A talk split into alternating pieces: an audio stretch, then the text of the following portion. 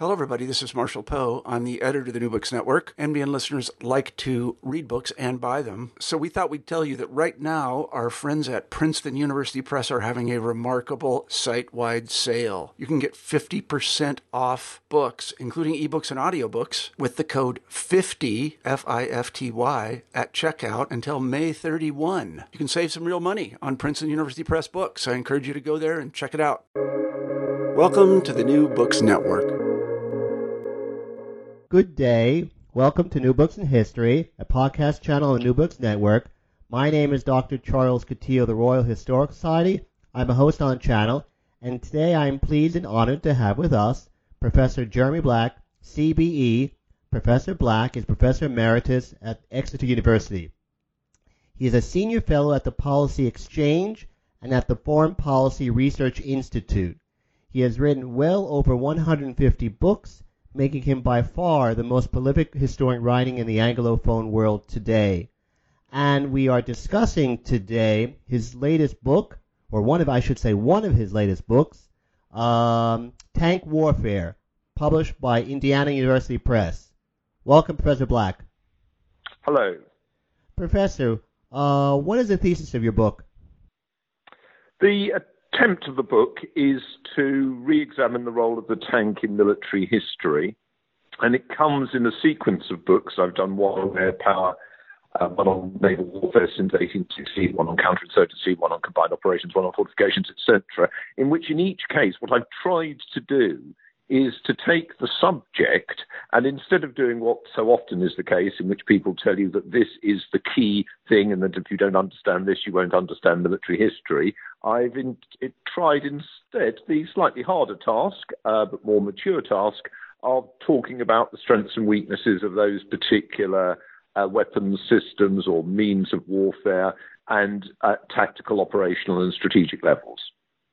Why do you regard the influence of Sir Basil Liddell Hart on the historiography of tank warfare as being, quote, problematic, unquote? Thank you. That, well, problematic is a marvelous term. It's an academic term for me, for meaning that there are serious problems here. Um, Liddell Hart um, was a man of great talent, um, and as indeed he was quite keen to tell you. Um, but he was also primarily concerned to endorse, often without qualification, his own ideas.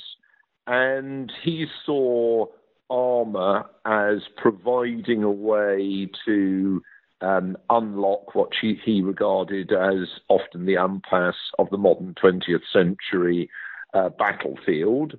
And what I think happened as a result of that was to slant the not just his own work, which is fair enough. I mean, everybody has their own interpretations, but also more particularly to slant the wider uh, perception, because Liddell Hart was not just a um, an influential, though not as much as he thought, writer in the 1920s and 30s, but he became very much the, if you like, the key popular uh, writer on war in Britain um, in the post World War II period. And he took roles, for example, his general editorship of Purnell's History of the 20th century, uh, sorry, World War II, which I think in the United States was published by Ballantines, and he took roles which meant that his views could be widely disseminated. What is your definition of a tank? Ah, well, there you go. I mean, much of the book it's a subtext. I mean, obviously, uh, and I do discuss this in the book. I mean, usually people put in guns, armor, internal combustion engine, and tracts. Though, as I then discuss, and we'll come to those in a second, but as I then discuss, that also means that you include things like self propelled guns, which some people would call tanks and some people wouldn't. So essentially, you're combining mobility with firepower, the mobility provided by an internal combustion engine, as opposed to 19th century ideas that maybe you could have the equivalent of steam traction engines on land. Um, the guns and the armour uh, very much come from the extent to which A, you want to provide protection that's armor and firepower, but also in a way, and this is interesting, represent a extrapolation into land warfare of the model of the warship of that period. And the tracks are designed to provide all-terrain coverage and therefore differentiate a tank from, shall we say, an armored car, which is generally wheeled and, of course, but also has an internal combustion engine, guns, and armor. Now, that all sounds very easy, but as you will know, um, the that includes that definition includes many um, fighting vehicles that are not always referred to as tanks. And in particular, what it means is that you move away from a focus on what has been increasingly called, uh, of recent decades, the main battle tank. In other words, a very heavily armored um, vehicle which has a very powerful gun. So, for the general public, let's say the Tiger tank or the Abrams tank. And in fact, if you're talking about guns and armor and internal combustion engines and tracks, you're also including, for example, those tanks of the 20s and 30s, uh, which were armed essentially with machine guns.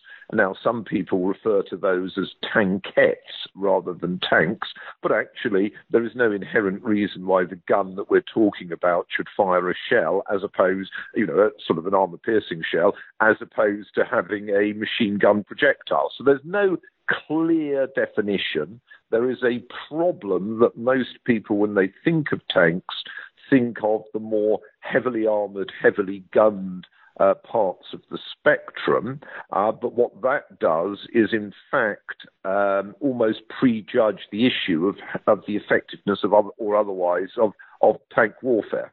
What, if any, were the historical predecessor of the tank? Well, um, wheeled vehicles that were uh, armored um, obviously, and could provide firepower. You can think, for example, of the of the chariot. Um, indeed, J.F.C. Fuller, in his book Tanks in the Great War, uh, discusses chariots, and those generally carried people who were archers. You didn't have to have an archer in them, but so if you're thinking of the widespread uh, fighting in the Middle East or in China, they have archers.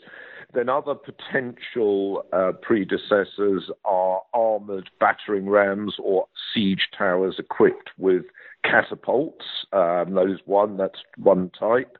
Or you can then move into battle wagons, um, as used, for example, by the Hussites in the early 15th century. They had stone-filled carts with spikes to the fore that were rolled down hills and their use resembles the initial use of tanks in World War One in helping to break through enemy ranks.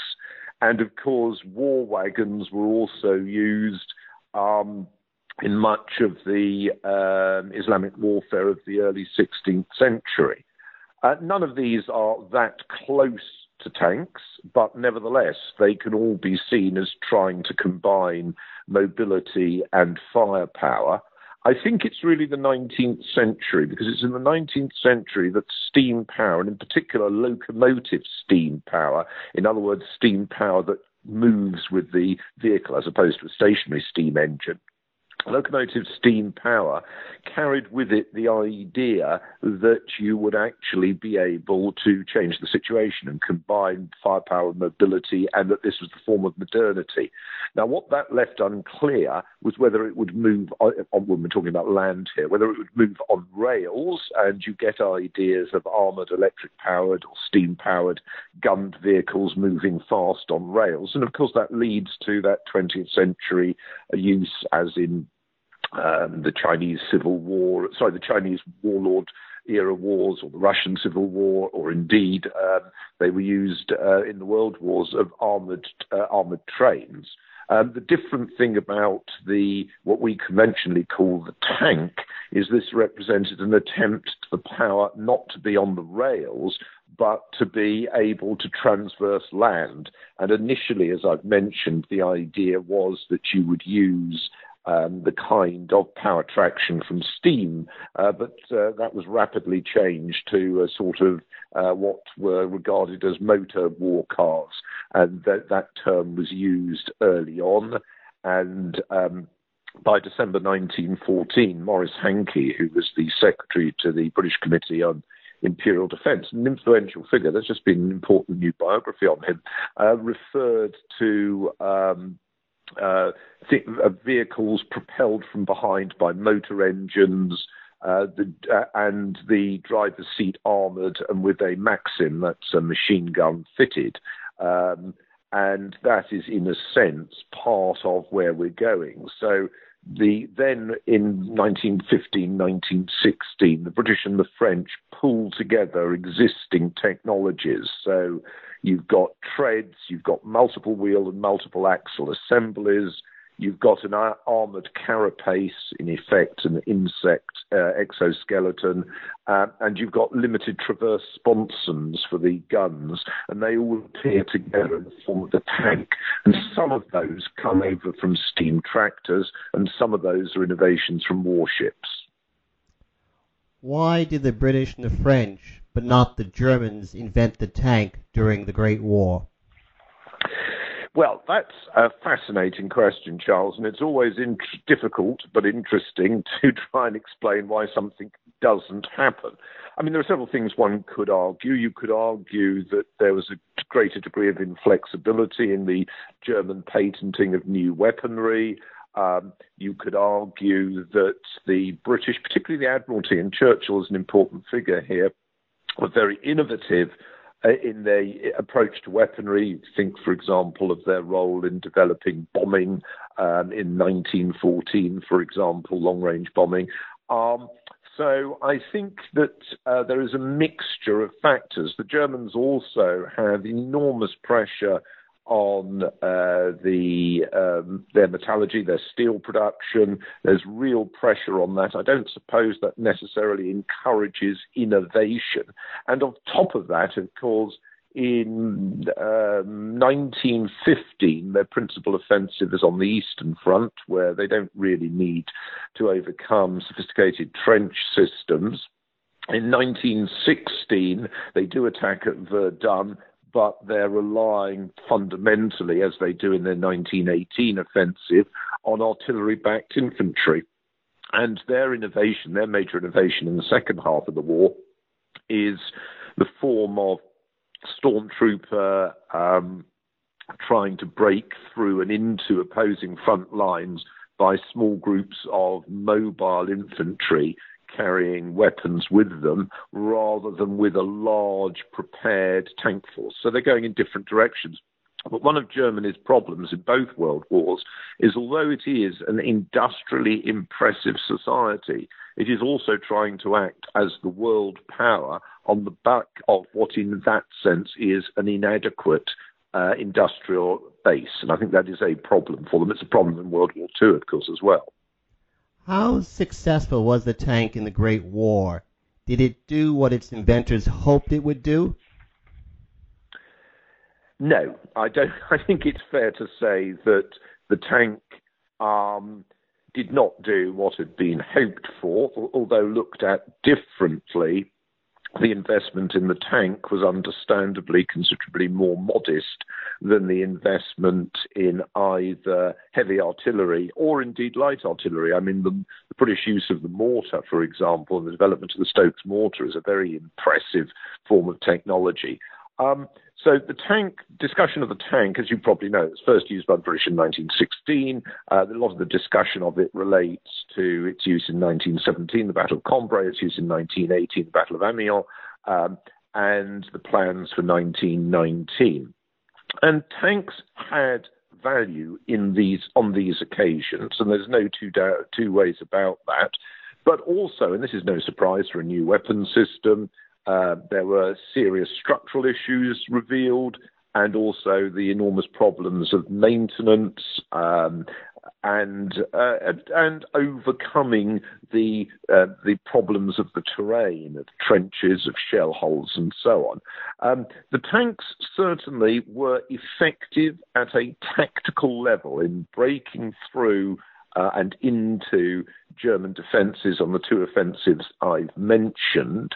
Um, but it would be wrong to abstract them from the general pattern of um, Allied military success in the second half of 1918. And that military success, as I've tried to show in my book on the Great War, is much more multifaceted and I think it is more important to consider, uh, in particular, the British dominance of the three dimensional battlefields, the use of aerial reconnaissance to provide very accurate artillery fire, and also the development of more effective infantry assaults.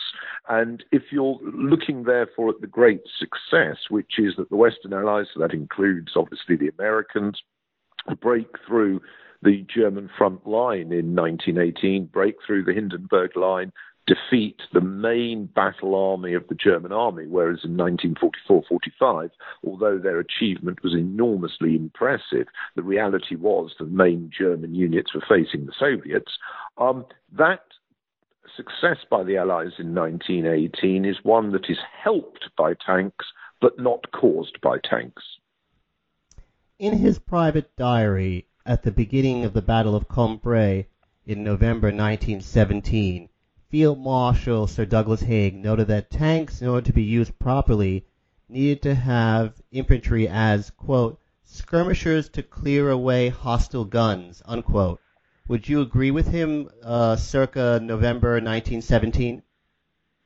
Uh, yes, I think I would agree with him. Um, and indeed, I would agree with that in general with tanks. I mean, the problem with any weapon system is what the other side throw up against it as the anti weapon system. And most people think that the standard anti-weapon system against a tank is another tank, but actually, generally, it isn't. And in World War One, it certainly wasn't. The uh, if you're looking at Cambrai in 1917, um, apart from the large number of tanks that fall foul of mechanical uh, failings, um, the Germans make the most of their damage to the uh, British tanks by uh, artillery fire.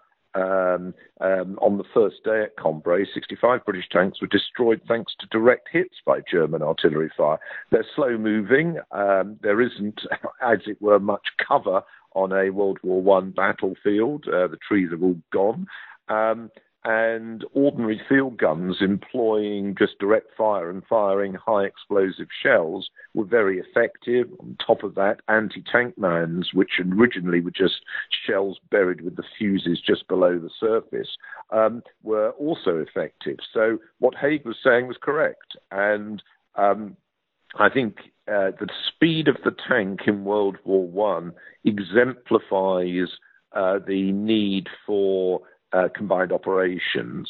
Um, you then get, and this is one of the areas in which Liddell Hart does go adrift, you then get this sort of later in the century, this cult of the tank, um, that it can be, as it were, able to surpass uh, other weapon systems, that it doesn't need to be coordinated with them. And what, in a sense, World War II demonstrates, and indeed is to be demonstrated anew for the Israelis in 1973, is that you actually do need uh, combined operations in order to be successful.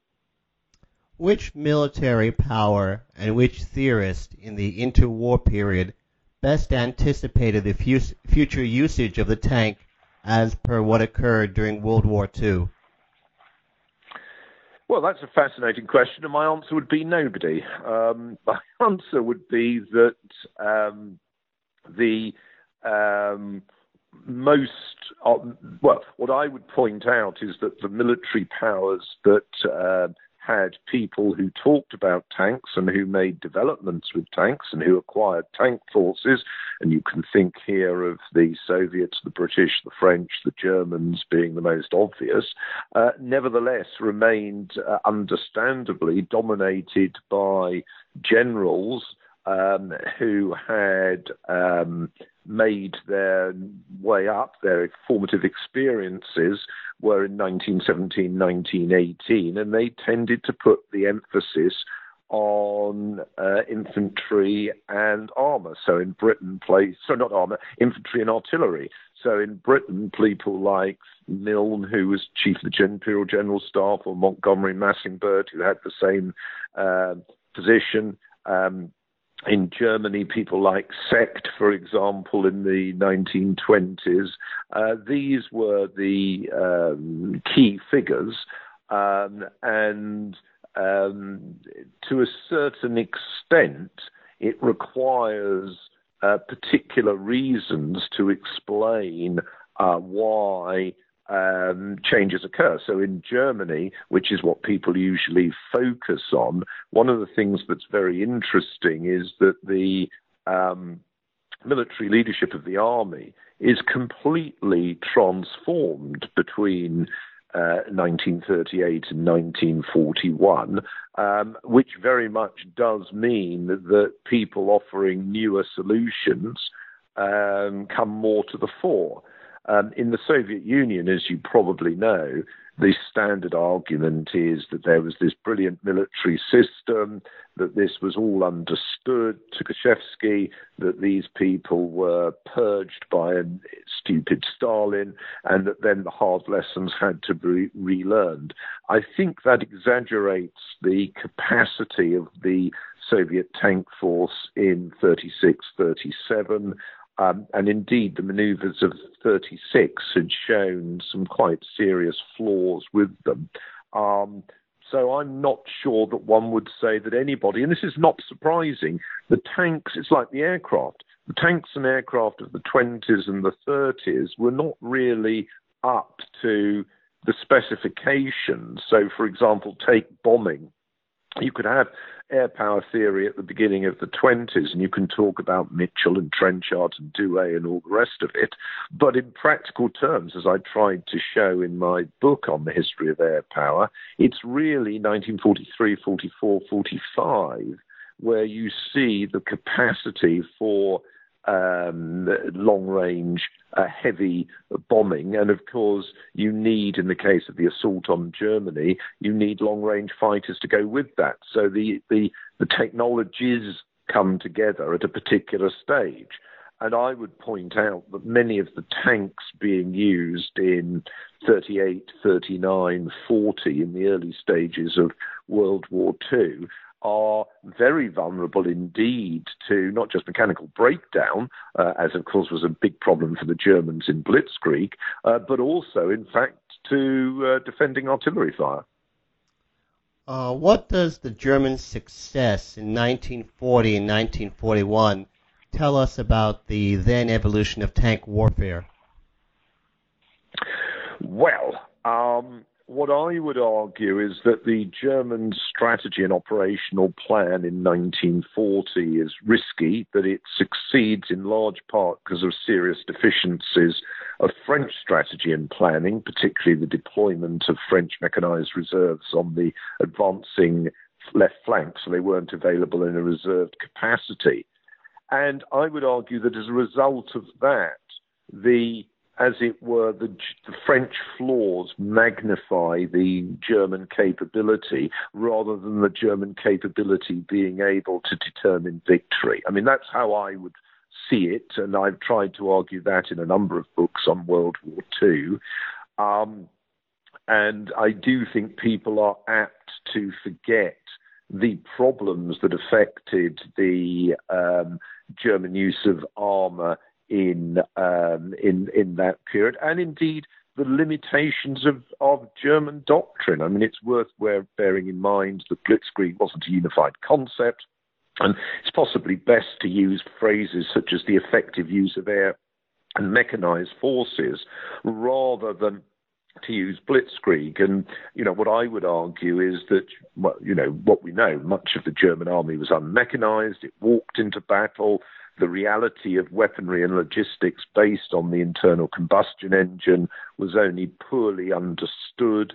Um, and I, I, I, think that there is a real problem in the way in which um, Blitzkrieg is often written about. But as you know, I, I've, I've, argued that extensively elsewhere. I mean, I do discuss it in this book on the tank.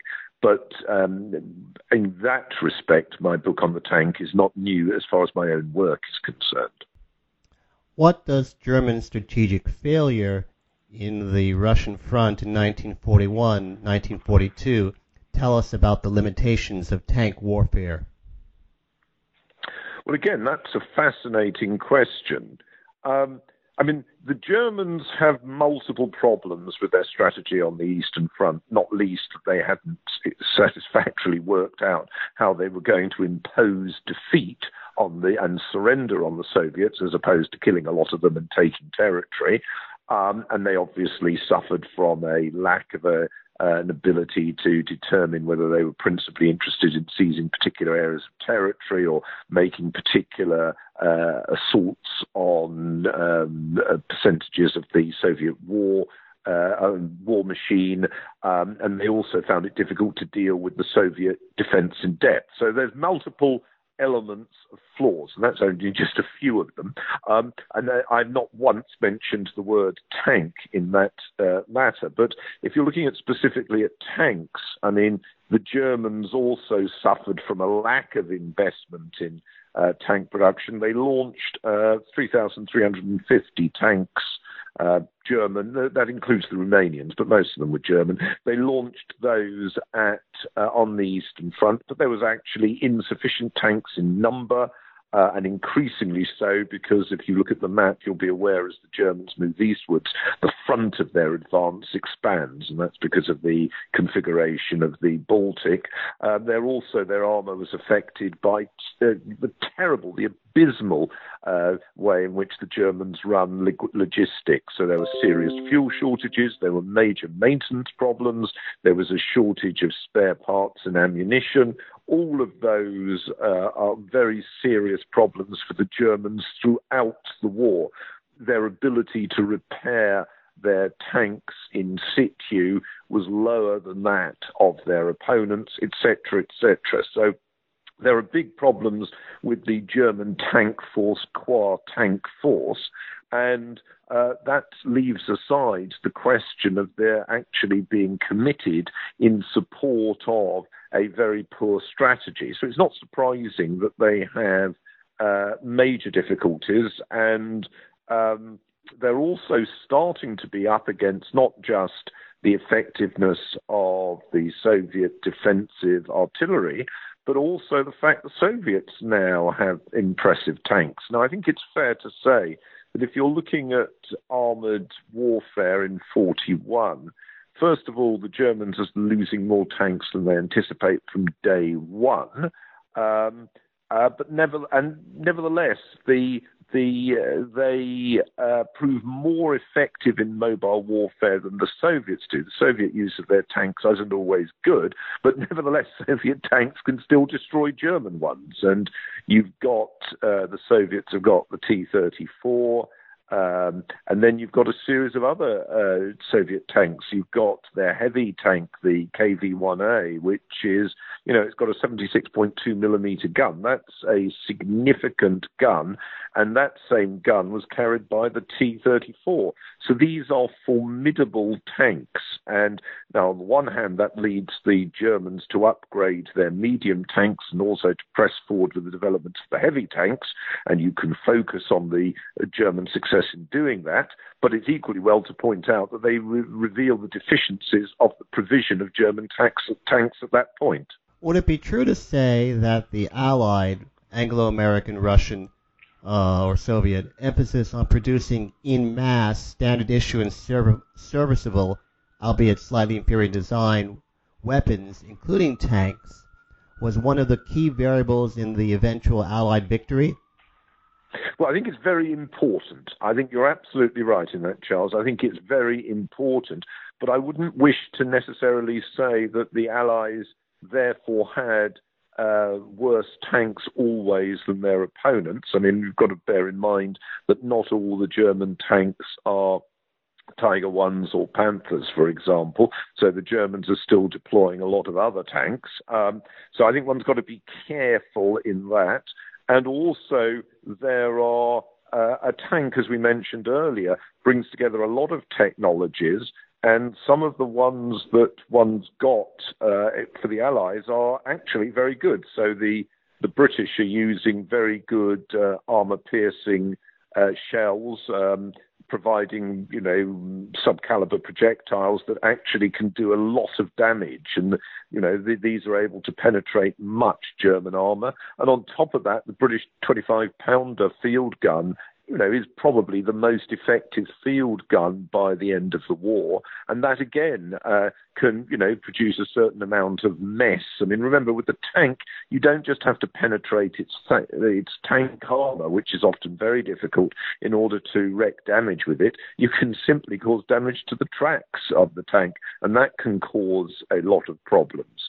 Um, I mean, as you may know, for the United States, there's a lot of debate as to whether the uh, the late arrival of the M26 Pershing, which had a 90 millimeter gun, uh, whether that was a flaw in American uh, procurement Uh, or whether in fact this was a sensible response to the needs of the force profile needs of the of the United States forces. And you can have tanks that are too big and not well thought out. I mean, the Germans, after all, produced a number of those in prototype form, and I think it's fair to say that um, it, the uh, the Allies, you know, had some problems in this respect. I mean, there was a tank called the Black Prince, which was a British prototype for a heavier Churchill uh, tank, but it turned out to be underpowered and could only reach 11 miles an hour. So, in other words, that's a classic example of a tank that was too big. Um, it had a good gun, but uh, you know it was just it was just hopeless. Um, but what you're bringing out very successfully is that there is no perfect specification for a tank or any other weapon system, and that one of the things that you need to think about is the practicality in production, the practicality in training, the practicality in um, maintenance, and the practicality in deployment. Now, I mention all of those in my book on technology and war, uh, and I would say tanks exemplify those points. My son Alex, who is a tank devotee, particularly the tanks of the Second World War, wanted to ask you the following question. Which tank was better in oper- operational combat, T-34 or Panzer III? Um, in the quantities available, I would go by Panzer III. I take it he means uh, uh, yeah. Uh, in the quantities available, I would go for the T-34. Uh, I think the point you made earlier about the the numbers available is an important point because a German tank run, ran the risk of being mobbed, as it were, and that I think is very important, particularly if it could involve uh, being attacked uh, from the side and the back. But a lot does depend. If you're looking, and what I would say to um, to your son is if he's looking at how tanks operate as individual uh, weapons, a lot does depend upon the skill of the commander and the particular terrain. So, in other words, it's your ability to sense where your opponent is, it's your ability to understand the potential lines of fire of opposing tanks and um, anti tank guns. All of those are significant. Now, for the German tanks that you are mentioning, much of the usage that people focus on is on um, 43 to the end of the war, in which, although there are German offensives on the Eastern Front, the last significant one is Kursk, and thereafter the German tanks are and tank forces on the Eastern Front are always on the defensive. So, with reference to his question, it partly depends upon the ease of defending the particular terrain they are in and the extent to which the other side, the opposing side, the attacking side, is supported by uh, air superiority and artillery superiority. So if you've got a well dug in German tank with a clear field of fire, then it is going to beat a T 34. If, on the other hand, you have, as you increasingly did by the last two years of the war in particular, uh, Soviet cannon fire, rocket firing as well, um, sort of ground attack aircraft, uh, plus significant artillery support, and you don't have an ability to dig yourself in, uh, then the German t- tank is in many respects a dead duck, particularly at daylight. Nighttime, it's easier, of course, but particularly at daylight. Um, so partly it really does depend upon the specifications. The same thing I would say in Normandy. I mean, obviously the individual German tanks there can be very impressive and uh, inflicted a lot of damage on uh, Allied tanks. But it's worth bearing in mind that the German tanks proved less effective in the offensive in the Normandy campaign, for example, the battle round Mortain, whereas they proved more effective combined with anti-tank guns in attack in resisting Allied advances, say Operation Goodwood. And again, it's worth bearing in mind that German tank forces caught in the open by Allied um, ground attack aircraft um, you know, it doesn't matter how good the individual tank's going to be, it is vulnerable. It is seriously vulnerable. Would it be true to say that the Soviets were better able to deploy, or I should say, employ tanks in deep penetration operations than the British and the Americans? Yes. I mean, I think that um, it's fair to say the Soviets had the advantage in the sense that they'd started off doing that earlier. Uh, the distances were greater.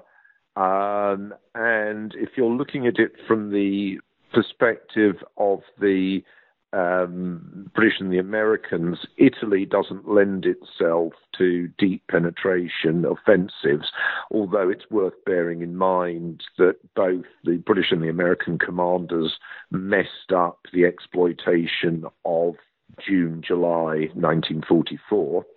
Uh, in France, I think it's generally agreed that the British and the Americans are, were not as good uh, at exploiting the situation created by the Normandy breakout. But in their favor, the logistical situation was very, very difficult for them.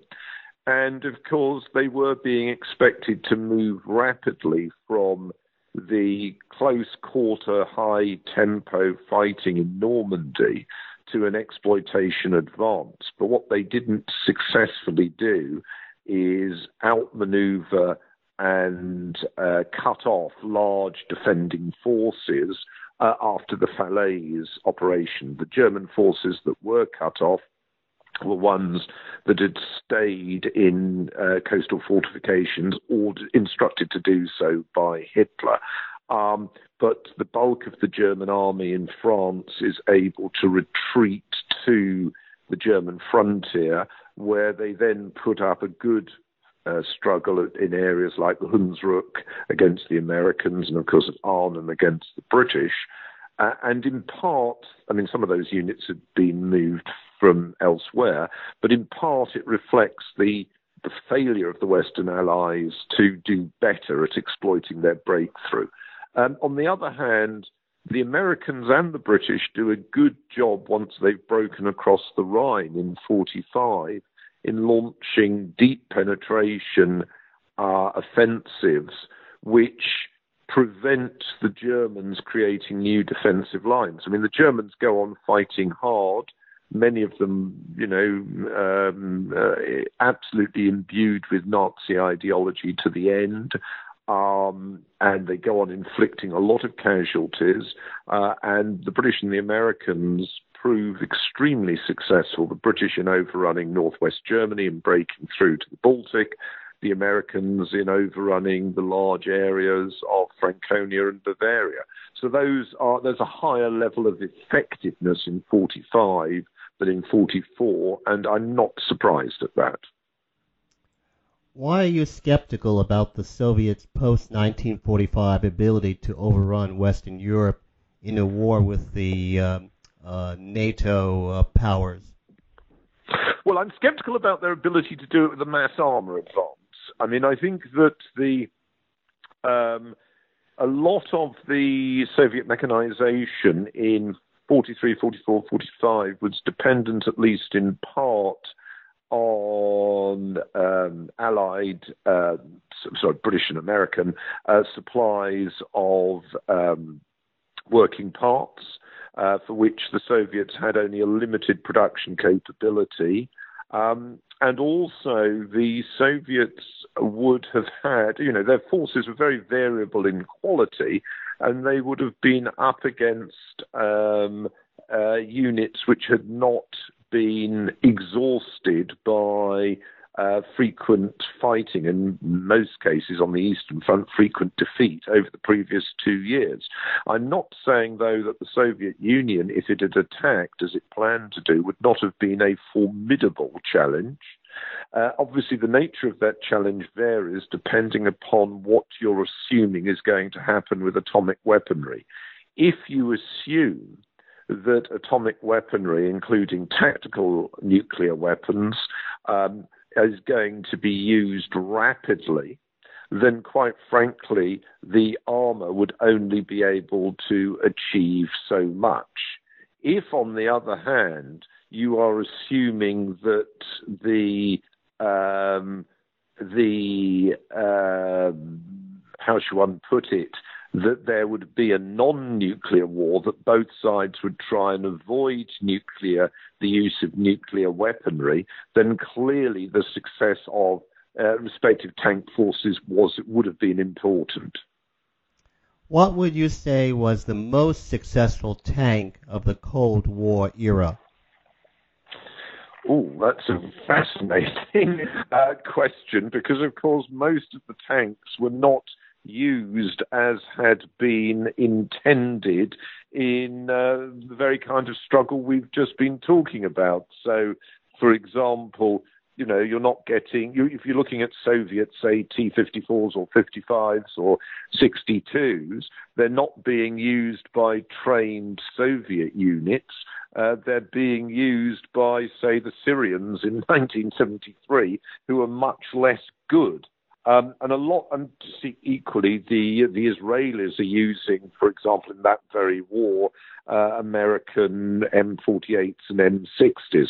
So a lot does depend upon whom is using the the uh, the respective armor. The Soviets made not bad armor, but it tended to be used mostly by forces which often had a sort of organizational rigidity, which is one of the great problems for the Egyptians, the Syrians, and the Iraqis.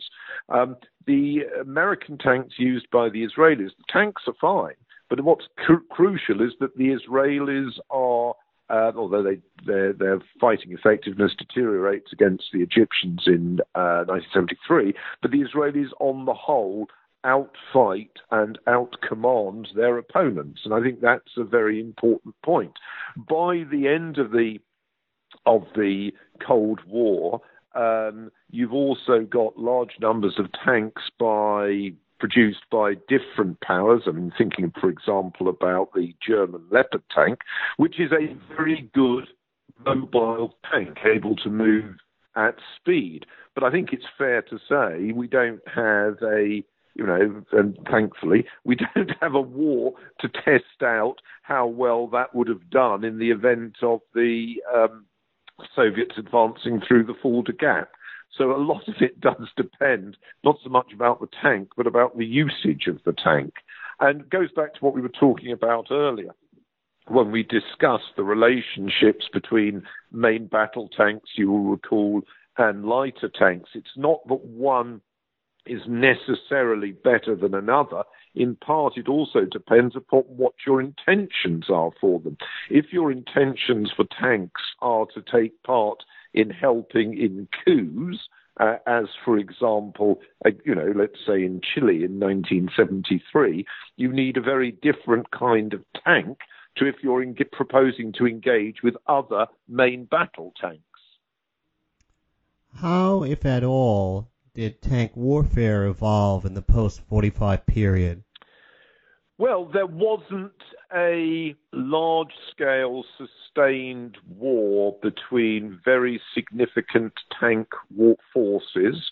There were conflicts, the uh, India Pakistan one, the uh, Arab ones the Arab Israeli ones, the Iraq Iran ones, in which tanks were important, but um, they weren't on the scale of the uh, possibility of a clash on the North German plain, which had been what NATO and the Warsaw Pact had been prepared for.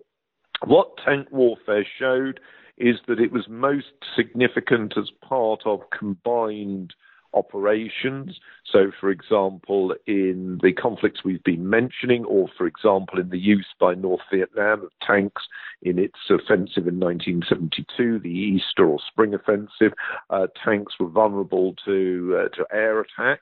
Uh, that was shown. Tanks were also shown to be vulnerable. Well, this was known, of course, but this was shown uh, because, and this became more the case as uh, guided missiles became rather than uh, dumb bombs uh, became uh, much more uh, used. So the vulnerability of tanks to air attack increased, and ditto with anti tank guns, and in fact, even more anti tank missiles. And heat searching missiles were a problem for both tanks and for aircraft.